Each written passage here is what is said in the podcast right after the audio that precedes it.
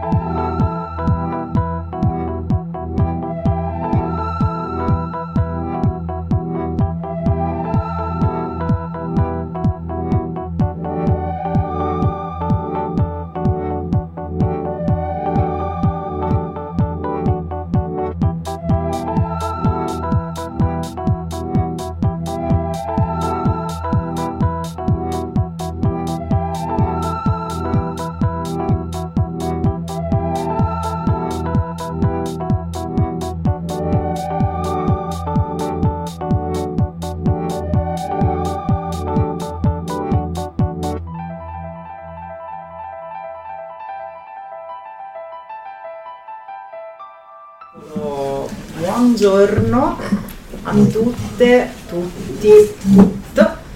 Uh, io sono Silvia Costantino e sono l'editrice della casa editrice FQ che è qui in stand insieme a tutte le altre persone presenti. È la prima volta che siamo, che siamo a Strani Mondi e sono, devo dire, molto contenta di, di questa situazione che trovo particolarmente vivace e fertile. Sono anche molto contenta di essere qui a moderare questo incontro di oggi che si chiama Di corpi abitati e terre desolate eh, insieme a tre persone, tre autori e autrici ehm, dalla penna che in qualche maniera, eh, se posso permettermi di dire, credo che rientri in consonanza l'una con l'altra, sono voci che in qualche maniera si riecheggiano e si parlano.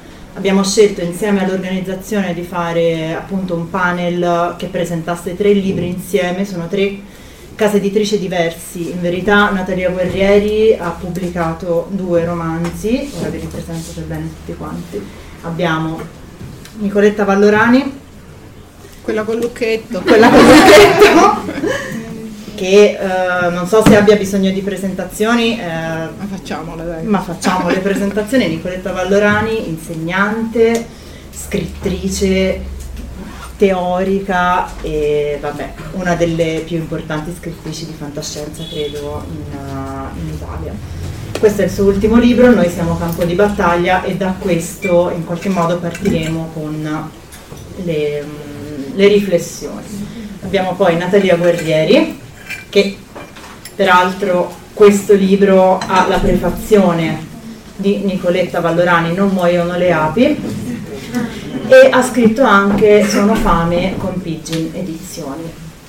Infine Simone Marcelli Pizzalis, pubblicato da FQ, eh, il romanzo si chiama Questo è il corpo e anche qui c'è una storia che in qualche maniera, eh, appunto come dicevo, può andare, eh, può, può, può, può parlare con le altre. Vorrei iniziare per spiegare un po' questa cosa, non starò a spiegare le trame perché non abbiamo tanto tempo Uh, partendo dai titoli, allora va bene, qui adesso abbiamo Non muoiono le api, però io chiedo scusa, ma parlerò di Sono fame. eh, è così. Allora, i titoli hanno una cosa interessante: Sono fame non ha l'io all'interno del titolo, quindi non ha il soggetto. Noi siamo campo di battaglia, ha un noi fortissimo, dichiaratissimo, che è la colonna portante di tutto quanto il romanzo di Nicoletta Vallorani. Questo è il corpo è un'oggettificazione, quindi pone un oggetto davanti a sé. Questo ci porta in qualche maniera a riflettere sul ruolo delle identità che sono presenti all'interno di questi libri. Sono identità tutte quante in qualche maniera spezzettate, tutte quante eh, consonanti, fragili, però al tempo stesso che possono diventare in qualche modo forti, che possono, unendosi e disgregandosi, creare una sorta di uh, come dire, identità e coscienza collettiva. In questo caso torna il discorso delle api, se vogliamo, pensando a un'idea di mente alveare, per esempio, e è un po' quello che avviene in, uh, in tutti e tre questi libri, in modi molto differenti, con lingue tra di loro appunto anche se molto dissimili perché gli stili della scrittura fra di loro hanno delle, delle importanti differenze e che magari ecco quelle vi chiederei se volete di approfondirle poi andando a leggere i libri specifici oppure ascoltando gli autori che parleranno perché eh, per quel che li conosco credo di poter dire che davvero il modo in cui parlano dei libri, il modo in cui raccontano le loro storie si riversa interamente nei libri che poi se vorrete potrete leggere.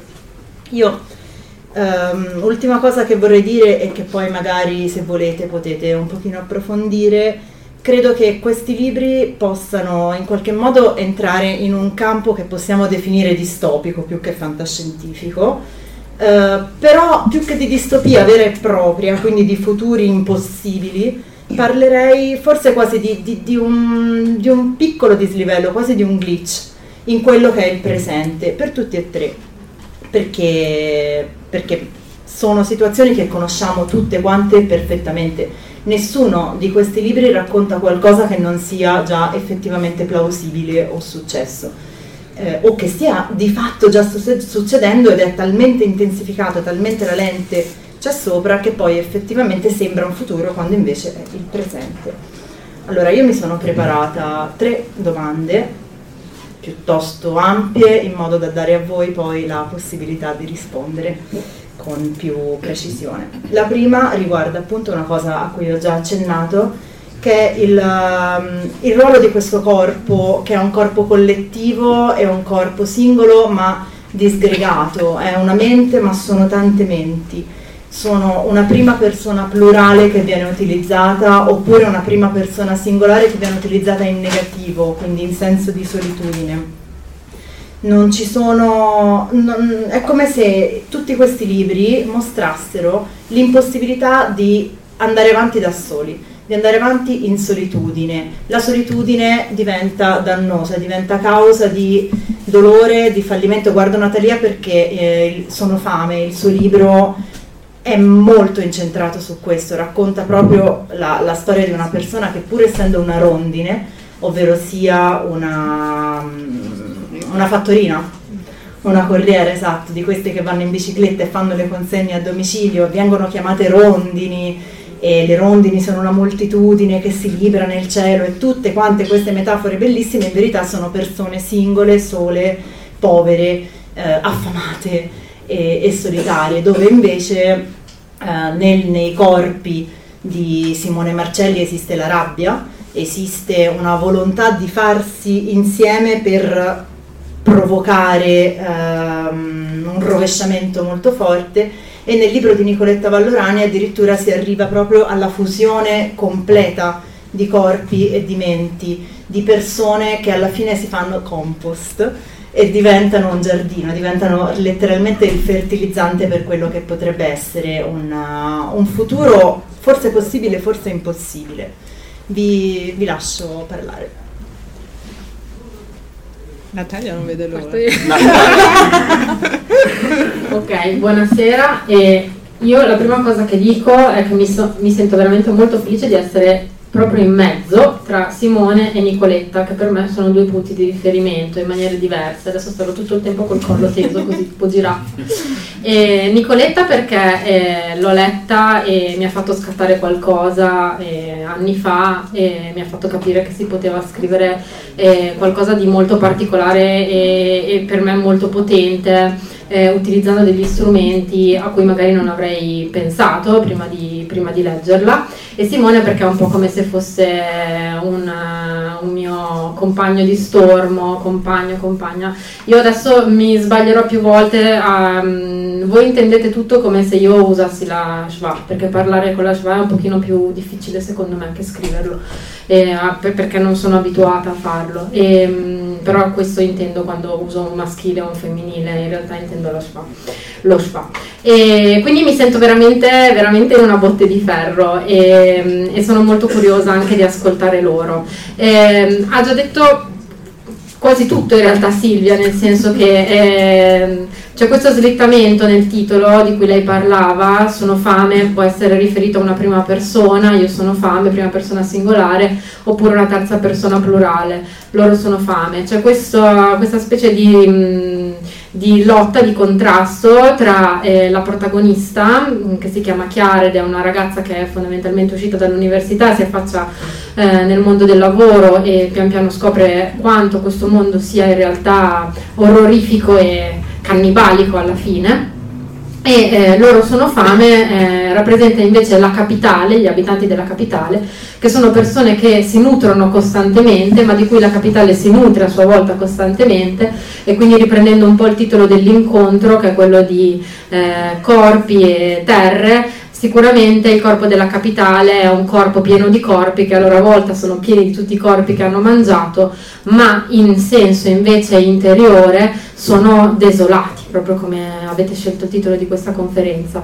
Ed è un po' quello che diceva anche Silvia. Ehm, quello che mi premeva mostrare era l'impossibilità in questo mondo eh, dettato ancora dal, dal vecchio slogan di se ti impegni ce la fai, eh, uno su mille ce la fai, eccetera, eccetera, eccetera, Ehm, la verità è che la lotta contro gli altri e come dice Anne anche la lotta interiorizzata contro noi stessi per auto-ottimizzarci no? e realizzarci il più possibile per essere continuamente performanti in realtà non ci porta che a un'immensa solitudine. Il libro è pieno di persone, ogni volta che si apre un nuovo capitolo si, si presentano nuove persone, personaggi eh, ma vige ovunque una grande solitudine e come anche in Non muoiono le api, che è il mio libro che abbiamo qui sul tavolo, eh, l'idea che eh, la persona singola non ce la possa fare, tanto più in questo contesto in cui oggi viviamo, è per me un po' una linea comune di entrambi i romanzi.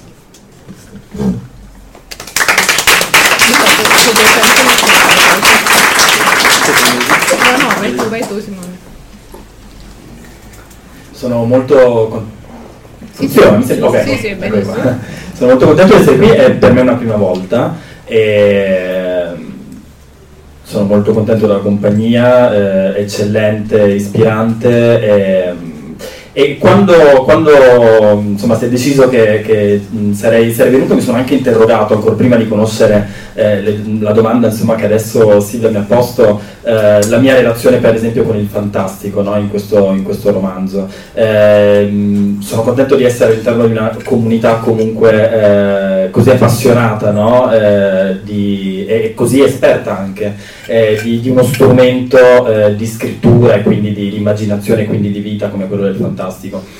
Eh, quindi magari poi affronteremo anche questo tema, in realtà che si lega poi al discorso del corpo, eh, per arrivare al primo tema. Eh, il corpo che nel mio romanzo è eh, sì nella, nel, nel, titolo, e, um, e, che si lega al discorso eh, delle, identità. Eh, qual è il corpo di, questa, di questo enunciato? evidentemente eh, che, che, risuona poi quello liturgico, no? quindi questo è il corpo che risuona, questo è il mio corpo. Ehm, è sicuramente il corpo di Veronica che è la protagonista, che però di fatto è espropriata di qualsiasi protagonismo perché è una ragazza trans eh, che ha subito qualcosa eh, e questo qualcosa l'ha lasciata in uno stato catatonico, quindi è un corpo disabitato, è una terra desolata in qualche modo, il suo corpo e la sua identità. E, ehm, ed è tutto... Eh, tutto in questo romanzo è in realtà eh, la scrittura di eh, corpi che violati da, eh, dalle, pratiche del, dalle, pratiche che compongono eh, lo, lo, stare insieme di fatto delle nostre comunità della provincia, ad esempio in particolar modo per ciò che concerne il mio romanzo, eh, vengono violati eh, nella loro, nella loro integrità. perché il corpo in fondo è ciò che rimane al di là prima e dopo di qualsiasi eh, atto subito, ricevuto, fatto, mh, mm, si può levare a una persona tutto, ciò che rimane al fondo di, questa, di, questo processo di privazione è il corpo. Ed è quindi da lì che si può partire per, eh, per ritrovarsi, per fare resistenza. Eh, nulla è innegabile e inviolabile come un corpo, che è proprio però ciò che più di tutti può essere violato. E, ehm, e ci sono esperienze diverse di questi corpi, c'è Veronica che eh, appunto subisce una violenza che la lascia in uno stato di corpo disabitato, eh, ci sono corpi che vengono espulsi dalle loro, dalle loro comunità eh, e però si ritrovano in questa sorta di eh, io collettivo di cui parlava giustamente Silvia, che è questo carrozzone di migranti, freak, gente, gente considerata eh, perversa, nel senso che perverte eh, l'ordine eh, della, narrazione, eh, della narrazione costituita, eh, ma che eh, in questa espulsione, in questa marginalità può trovare, ehm, può trovare il dire, l'occasione di, eh, di, costituire invece un corpo sociale diverso e quindi un processo immaginativo nuovo. il corpo è è ciò che desidera e il desiderio è ciò che immagina, l'immaginazione è ciò con cui costruiamo prospettive nuove eh, di realtà. E, ehm, e, ci sono però anche i corpi eh, dei paesani invece che rimangono eh, dire, all'interno della loro comunità chiusa no? in questo paese del centro Italia eh, e sono corpi eh, devastati, abbandonati senza, che, senza, saperlo e sono corpi mercificati senza che loro lo sappiano e c'è infine la voce narrante che è solo voce e forse il corpo di cui parla il libro è anche il suo mm-hmm. che un corpo sembrerebbe non avercelo perché arrivata al fondo di questo processo di invisibilizzazione a cui tante identità sono mh, costrette eh, non gli rimane che il corpo della sua voce che, eh, che però può vendicarsi in qualche modo riappropriandosi di tutto lo spazio che gli è stato eh, privato.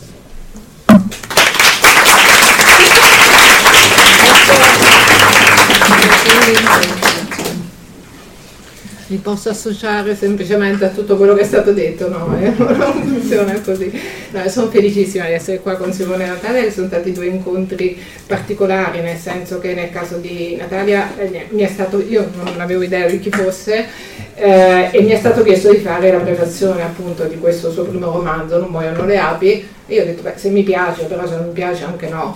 Eh, forse anche scrivere, guardate, il romanzo fa schifo, non è una grande idea in una prefazione. E invece il romanzo mi è piaciuto molto e ancora di più mi è piaciuto Sono fame, per cui è stato un bellissimo incontro, un bellissimo incontro quello con Simone che invece dobbiamo a Silvia, nel senso che Silvia, eh, con la quale ci eravamo praticamente appena conosciuti, eh, e che è un'ottima, ottima editrice insieme a Francesco Quattraro, mi ha mandato su, non mi manda i suoi libri, mi ha mandato questo dicendo secondo me questo ti piace, questo tocca le tue corde. E in effetti anche da quello che diceva Simone, che rispecchia molto bene il contenuto di questo romanzo complesso in, in, cui Simone sceglie una scrittura eh, eh, difficile, non, non certo di, di, semplice lettura, estremamente vicina alla materialità di questi, corpi, eh, eh di questi corpi in transizione, in qualche modo che tu hai descritto eh, molto sapientemente. Insomma, io ho, ho, riconosciuto un elemento di originalità, ma anche una contiguità, una familiarità, la stessa familiarità che in qualche modo avevo trovato in Natalia e quindi è proprio un noi quello che è seduto a questo tavolo, lo stesso noi che eh, mi è piaciuto descrivere in questa ultima storia, che è il terzo romanzo di una trilogia interamente dedicata a Milano, come potrebbe essere, non Milano come sarà, perché come dice come diceva Le Guin rispondendo a, a, a, un trampiano, noi non siamo profeti, gli scrittori di fantascienza non sono profeti, noi raccontiamo storie, però queste storie possono essere molto utili a capire che cosa vogliamo fare nel nostro futuro. Per cui io qua mi sono messa a raccontare una storia che è una storia di coppie, sempre parlo di coppie, per quello mi piaceva molto quello, quello che avete detto voi e ci tenevo che foste voi i primi a parlare perché non so come dire, io ho intenzione di vivere fino a 150 anni, però comunque non, non ne ho 20 e, e, e, e, quindi è importante che ci sia un passaggio di testimone e sono strafelice che in questo momento della mia vita mi capita spessissimo di avere a che fare, di essere seduta a tavolo con persone molto più giovani che stanno cercando di, fare, di portare avanti il ragionamento che ho iniziato io. Allora di nuovo questo è un noi e io in questo romanzo sentivo proprio l'esigenza di adottare una voce collettiva dopo aver, io sono una scrittrice da io, nel senso che c'è spesso una voce narrante che è un narratore in prima persona, narratore o narratrice. In effetti la trilogia di Milano era cominciata con un narratore, con una voce narrante maschile. Um, qua mi sono detta è un momento diverso, usciamo da due anni di pandemia, uh, la tendenza all'individualismo che è tipica di ogni società patriarcale, capitalista, si è estremizzata, siamo tutti furibondi, abbiamo capu- capito spero che non possiamo vivere da soli, proviamo a fare un ragionamento che recuperi il senso di una collettività, il senso delle relazioni, ma non riesco più a dire comunità perché nel primo, nel primo panel di stamattina in effetti mi è stato fatto notare che comunità è anche una parola che va risemantizzata, nel senso che la comunità può anche essere chiusa, può anche essere non accogliente, può anche imporre delle regole importanti, anzi questo è il significato che più spesso attribuiamo al termine comunità. Io questo sono un po' lenta, l'ho capito stamattina. Il mio senso di comunità in realtà sta in un'altra dimensione, sta nella dimensione che attraversa questa storia, che ha come protagonisti appunto un gruppo di ragazzi che in una situazione abbastanza simile a quella che abbiamo uh, vissuto, eh, si trova a pagare il prezzo di una colpa che non ha. E in fondo è quello che noi adulti, almeno nel mio contesto, io faccio l'insegnante, l'unica cosa che so fare bene, scrivere è un'altra roba. Però insomma, scrivere e respirare, poi farlo bene o no, non lo so, devono dirlo lettrici e lettori. Però sono brava a insegnare e quindi, ed è prezioso avere, fare un mestiere di questo tipo quando sei capace per... Uh, per una benedizione di stabilire un, un, rapporto con i ragazzi. Allora io quello a cui ho assistito negli ultimi dieci anni di lavoro che ho fatto è una progressiva deprivazione della speranza dei più giovani, una progressiva insistenza sul fatto sull'assenza di possibilità. Adesso finite qui, io insegno in materia umanistica, quindi insegno neuroscienze. E quindi ci trovavamo, io stessa mi trovavo sbagliando a dire sempre più spesso, vabbè, tanto che fate, laureatevi, ma tanto poi non c'è fretta, fate anche con calma, perché tanto poi dove andate? Mi sono resa conto tardivamente che a forza di dare queste mazzate, noi non solo non sentivamo, non ascoltavamo la voce di cui parlavano Natalia e, e, e Simone, ma anche costruivamo, uh, usavamo i ragazzi come fertilizzanti di un futuro che, che deve, ancora, deve, ancora, arrivare. Allora ho voluto raccontare in modo esplicito che è questo che fa la fantascienza, estrapola, no? tira fuori da quello che si sta vivendo qualcosa che normalmente non vediamo, prende la caffettiera e la mette in camera da letto, perché poi in camera da letto tutti la notano, in cucina, in cucina non se ne accorge nessuno. E c'è anche tantissimo del mio mestiere, perché c'è una figura di prof che secondo me come le prof dovrebbero essere, cioè è in relazione con questo gruppo di ragazzi che praticano la rivoluzione di fatto, anche questo l'ho già detto stamattina, ma questa cosa che bisogna davvero fare una rivoluzione, secondo me è una necessità assoluta, è una necessità assoluta che ci sta raccontando non solo la politica, e non aprirei questo discorso perché è meglio di no, eh, ma anche l'ambiente, ma anche il mondo in cui viviamo, ma anche la frequenza con cui eh, facciamo fatica a controllare il nostro corpo, questo corpo che ha perso solidità, comunque un tempo quello era il corpo, appunto, quello era il corpo, ci nascevi. Ed era quella roba lì, non, non, non poteva essere una cosa diversa, adesso lo possiamo modificare, adesso possiamo fare delle scelte, ma questo se da una parte è liberatorio, dall'altra è la cancellazione di qualcosa di sicuro. Noi avevamo un'identità che coincideva con il nostro corpo, adesso non è più così. Allora anche, anche un po' di questo si parla in questa storia, eh, anche di questo si parla di personaggi che hanno voluto costruirsi eh, fisicamente, hanno voluto costruire questa loro parete visibile rispecchiando un'identità che avevano in mente e hanno creato pezzi che non riescono più, che non riescono più a stare assieme. Quindi è assolutamente vero e sono veramente onorata che si riconoscano delle familiarità tra quello che io scrivo e quello che hanno scritto, quello che scrivono, eh, perché continueranno sicuramente tutti e due, non ve li toglierete di torno, ma neanche me veramente.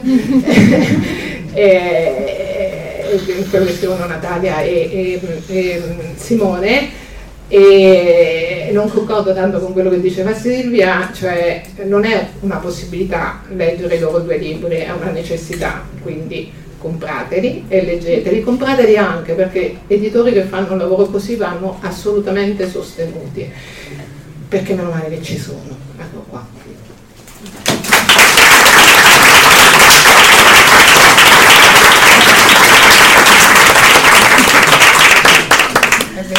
È la verità. Vabbè, dopo le parole di Nicoletta è molto difficile ricominciare a, mantenere, a parlare mantenendo una certa calma, ma ci provo. E ci provo in realtà parlando di una cosa che è già leggermente emersa dalle cose che sono state dette e che eh, il discorso invece, adesso abbiamo parlato un po' di corpi e di coscienza collettiva e di collettività e di comunità, invece adesso vorrei parlare del, del, della sua controparte, quindi della parte speculare, diciamo che c'è in ogni romanzo esplicitamente, appunto abbiamo parlato di trilogia di Milano, Natalia ha parlato di Capitale, qui eh, nel libro di Simone Marcelli c'è invece un, un, paese di provincia e quindi l'ambiente, l'ambiente che ci circonda sia climaticamente, tutti i climi piuttosto faticosi dentro questi libri, sia appunto a livello di territorio. Stiamo parlando di città che magari, ehm, che penso alla capitale che, di cui si parla in Sonofame, è esattamente una qualsiasi capitale europea italiana esattamente come ce la possiamo immaginare, solo che come dicevo, come dicevo e come ha detto benissimo uh, Nicoletta è la caffettiera nella stanza da letto, cioè si mette la lente talmente forte su una serie di cose che già esistono che ti sembra di vedere una versione distorta di quello che è già adesso. E la stessa cosa in qualche modo succede nel libro di Simone Marcelli, dove si racconta di una cittadina di provincia italiana, il classico borgo carino, turistico, dove però se andiamo a guardare attentamente questo turismo in realtà è autofago. E tan, tanto mangia se stesso che ehm, che costringe gli abitanti delle stesse case in cui si trovano, in cui vivono le persone a uscire, quindi a vendere la casa o meglio a metterla in affitto per eh, l'economia, per garantire l'economia e magari si ritrovano a vivere in stamberghe fuori. Cose di questo tipo. Le due cose ovviamente vanno sempre insieme. La Milano di Noi siamo campo di battaglia non è in realtà una Milano devastata. Se si legge il libro abbiamo l'impressione di, un, di una città a, a ferro e fuoco, però poi ci riflettevo mh, nel corso di questi giorni, appunto, mentre mi, mi preparavo uh, le domande, al fatto che di fatto non, non è una, una, città, appunto, come si può immaginare, di uh, luoghi post-apocalittici, è Milano, è esattamente la Milano che noi conosciamo, solo che sono successe delle cose in questa Milano, sono successe delle cose piuttosto gravi, cose che possiamo immaginare eh, a seguito di quattro onde o ondate di una situazione che, che, conosciamo. che conosciamo abbastanza bene esattamente e sono successe, quello che è successo fondamentalmente è il progressivo man- smantellamento del, dello Stato, della presenza di, uh, di, una tutela a favore di meccanismi di potere e di quindi distruzione di possibili uh, dissidenze che hanno creato una situazione difficile, esplosa, però esattamente nella città in cui, eh, in cui ci siamo, in cui ci troviamo in questo momento. E allora la mia prossima domanda appunto è questa, è come avete scelto di raccontare questi territori e in che modo ritenete che si rispecchino sia nel romanzo sia nella, appunto, nella storia che viene raccontata. Quanto sono protagonisti i luoghi? Fatto sempre io, mi avete dato questo compito e ingrato. Allora, ehm, entra- anche qui riprendo le parole di Silvia con cui mi trovo molto d'accordo. Ehm, parliamo di Sono fame, ma anche in Non muoiono le api che è edito da Mosca Bianca Edizioni, che vedete qui. Ehm, c'è un caldo asfissiante sempre crescente tra l'altro la capitale del primo libro è la stessa capitale del secondo libro, ma è spostata cronologicamente. E, ehm, ci sono delle cose che ritornano, che rimbalzano tra una storia e l'altra, tra cui questa. E la capitale è una città mh, mm, mostruosa, ne ho parlato un pochino prima.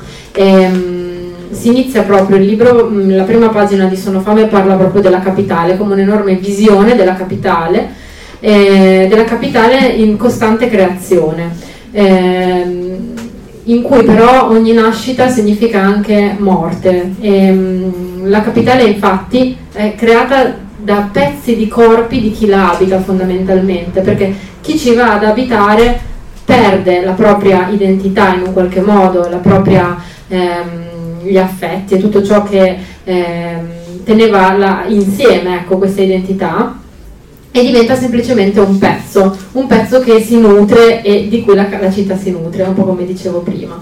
È un luogo invivibile, è un luogo invivibile dove però tutte le persone che hanno bisogno di andare avanti con la loro vita, sia trovare un, un lavoro, sia che si tratti di ehm, guadagnare più soldi, no?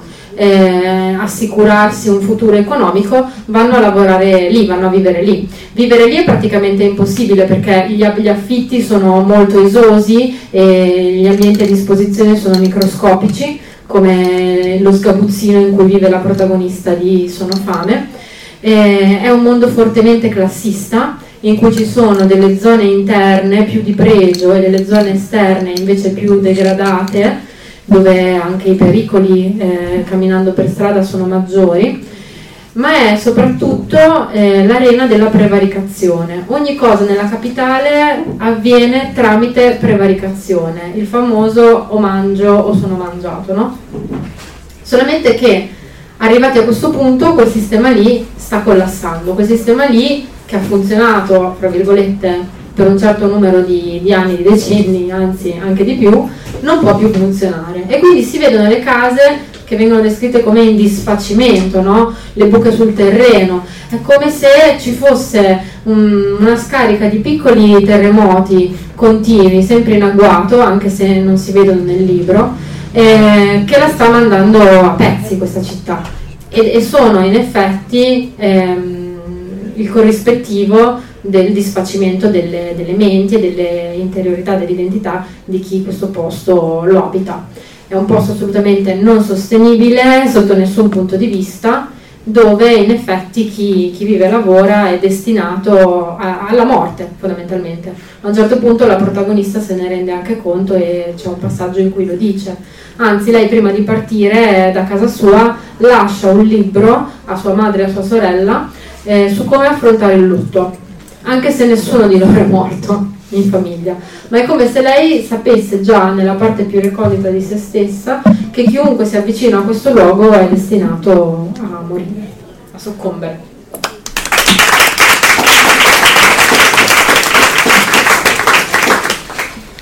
Cercherò di, essere, di non dilungarmi e essere breve. Il, um, la, il, la, questione della, della, Terra, dello spazio, della spazialità eh, è centrale. Sono contento che mi abbia fatto questa domanda eh, nel mio romanzo perché, eh, partendo innanzitutto dall'ambientazione, si ambienta appunto in un paese del centro Italia, eh, trasfigurato però da due fenomeni fondamentalmente, da eh, una turistificazione eh, proprio mm, vorace, cannibalica e da un cambiamento climatico francamente implausibile perché io faccio eh, un utilizzo ehm, cospicuo del, ad esempio di, di specie di, di, di, nomi scientifici insomma proprio dalla, eh, dalla descrizione di Linneo quindi di, ehm, di piante alloctone eh, le metto insieme però senza troppa coerenza. Sono tutte piante che vengono da, da latitudini tropicali subtropicali non necessariamente possono vivere insieme. Non mi interessava la la credibilità in questo, mi interessava eh, porre, eh, eleggere la provincia come eh, ambiente laboratoriale in cui eh, spingere l'accelerazione del mutamento fino a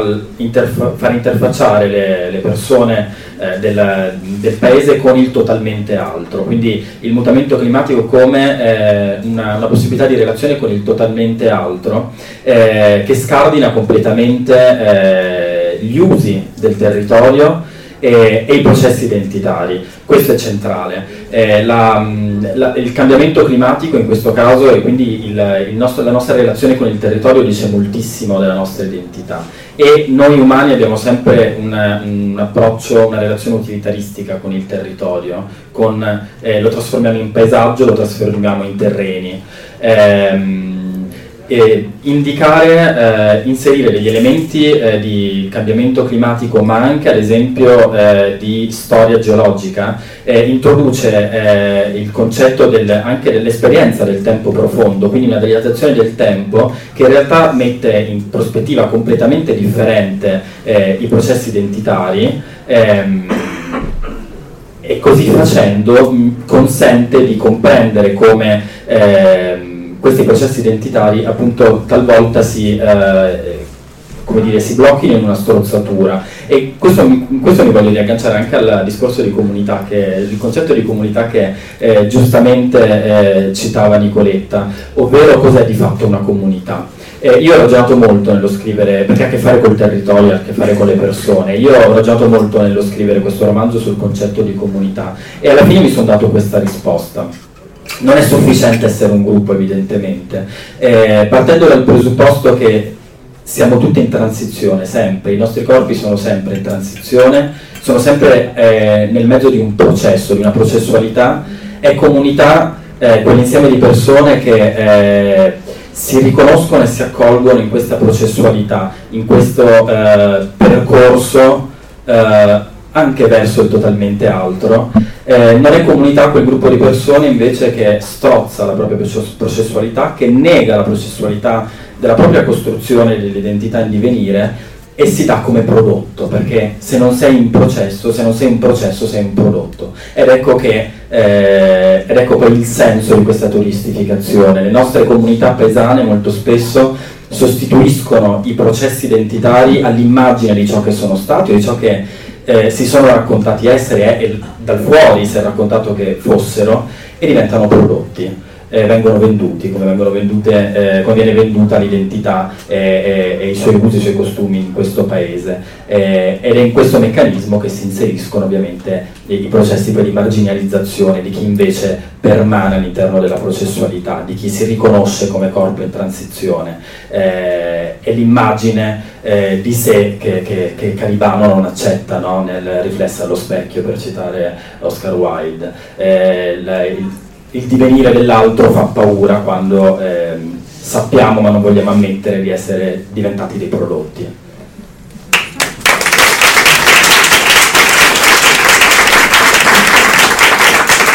bravo, non vi posto bene la mia fiducia.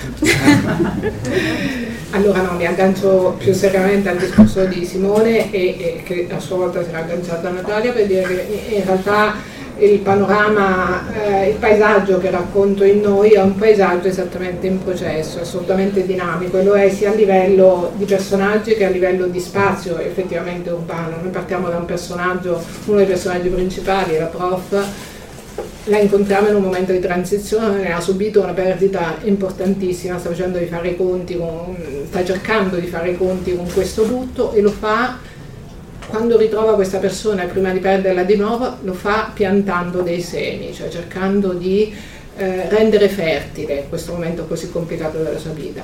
E da questa figura si passa poi a un'idea di città eh, che è abbastanza diversa da, da, da, da quella che descrivono gli altri due romanzi della trilogia. Sempre di Milano si tratta tre romanzi non sono strettamente collegati, possono essere letti assolutamente da soli, ci sono dei personaggi che ricorrono, ma la città è sempre quella in momenti diversi. Però questo è l'unico romanzo in cui la città è un organismo, cioè la città respira, la città dentro il romanzo si identifica con questo gruppo di ragazzi, o meglio il contrario, i ragazzi sono capaci di sentire il respiro della città e quindi sono capaci di sentirne il processo, l'evoluzione, sono capaci di sentire come cambia e sono capaci anche di pensare che questo cambiamento possa essere in una, direzione positiva.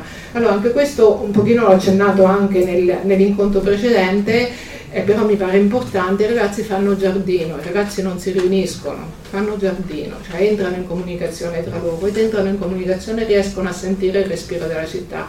Allora questo è un grosso cambiamento, secondo me, è un cambiamento che ancora dobbiamo imparare e coincide con eh, la necessità che si è ribadita molte volte di entrare in un altro ritmo, cioè di capire che appunto le cose cambiano, che le regole di un tempo non valgono più, che comunque intorno a noi c'è un intero mondo che respira, che anche le cose hanno una memoria e questo i ragazzi del romanzo sono in grado di capirlo e per questo sono in grado di far crescere il giardino.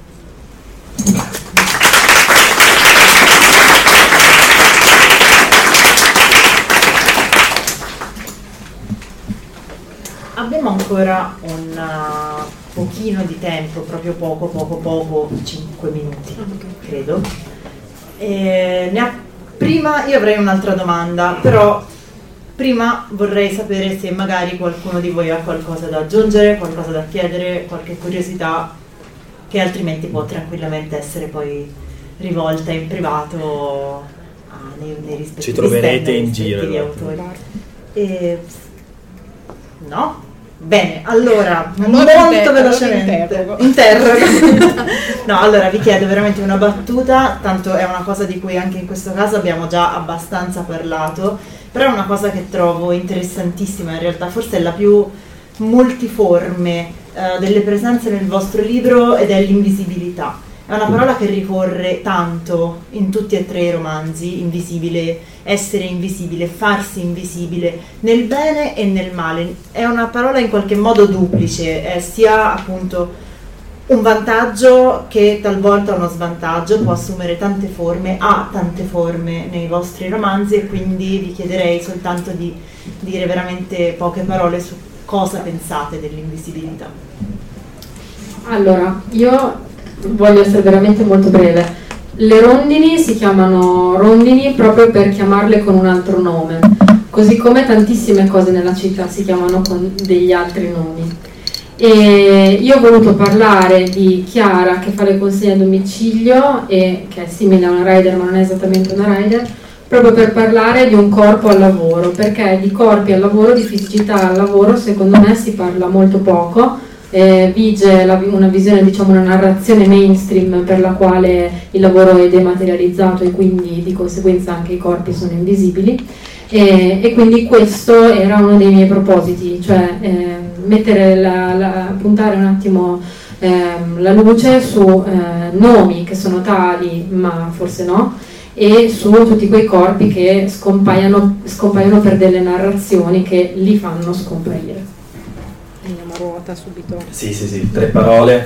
Eh, il mio romanzo è anche un elogio del margine. Eh, essere l'invisibilità vuol dire trovarsi ai margini ed è dai margini che si fa eh, la rivoluzione. La rivoluzione non come, eh, come non sappiamo in realtà nel mio romanzo cos'è questa rivoluzione, eh, è dei margini però che si può eh, manomettere l'impalcatura già cigolante di, di ciò che chiamiamo realtà.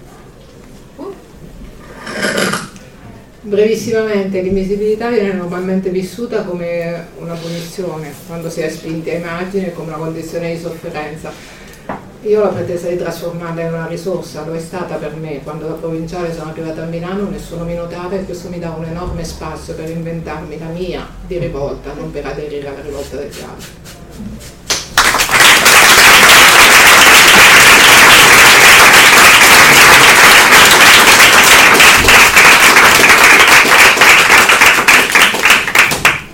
Grazie.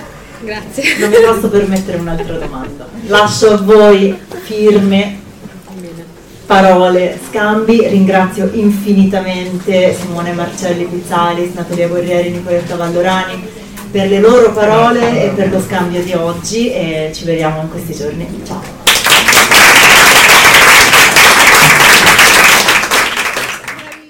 Avete ascoltato Fantascientificast podcast di fantascienza e cronache dalla galassia.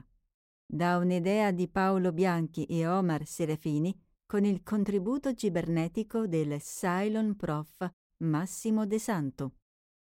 Potete seguirci ed interagire con noi sul nostro sito fantascientificast.com sul profilo Instagram Fantascientificast, sul canale Telegram Fantascientificast e sulla nostra community Telegram t.me slash fsc community.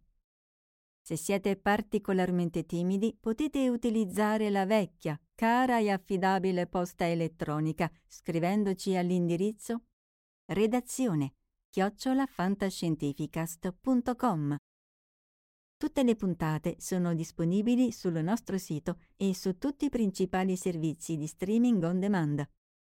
Se volete sostenere il nostro progetto offrendoci una birra rumulana o un gotto esplosivo pangalattico, troverete tutte le informazioni e modalità nell'apposita sezione del nostro sito.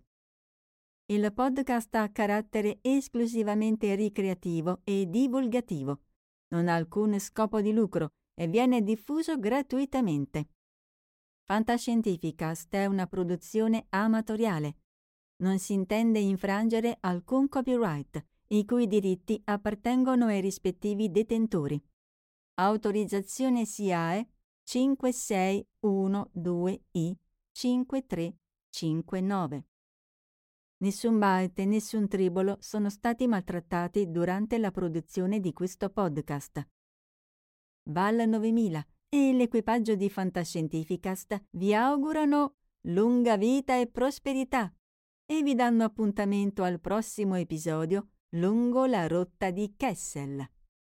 E ricordate, la fantascienza finge di guardare dentro il futuro, ma in realtà guarda il riflesso della verità che è davanti a noi.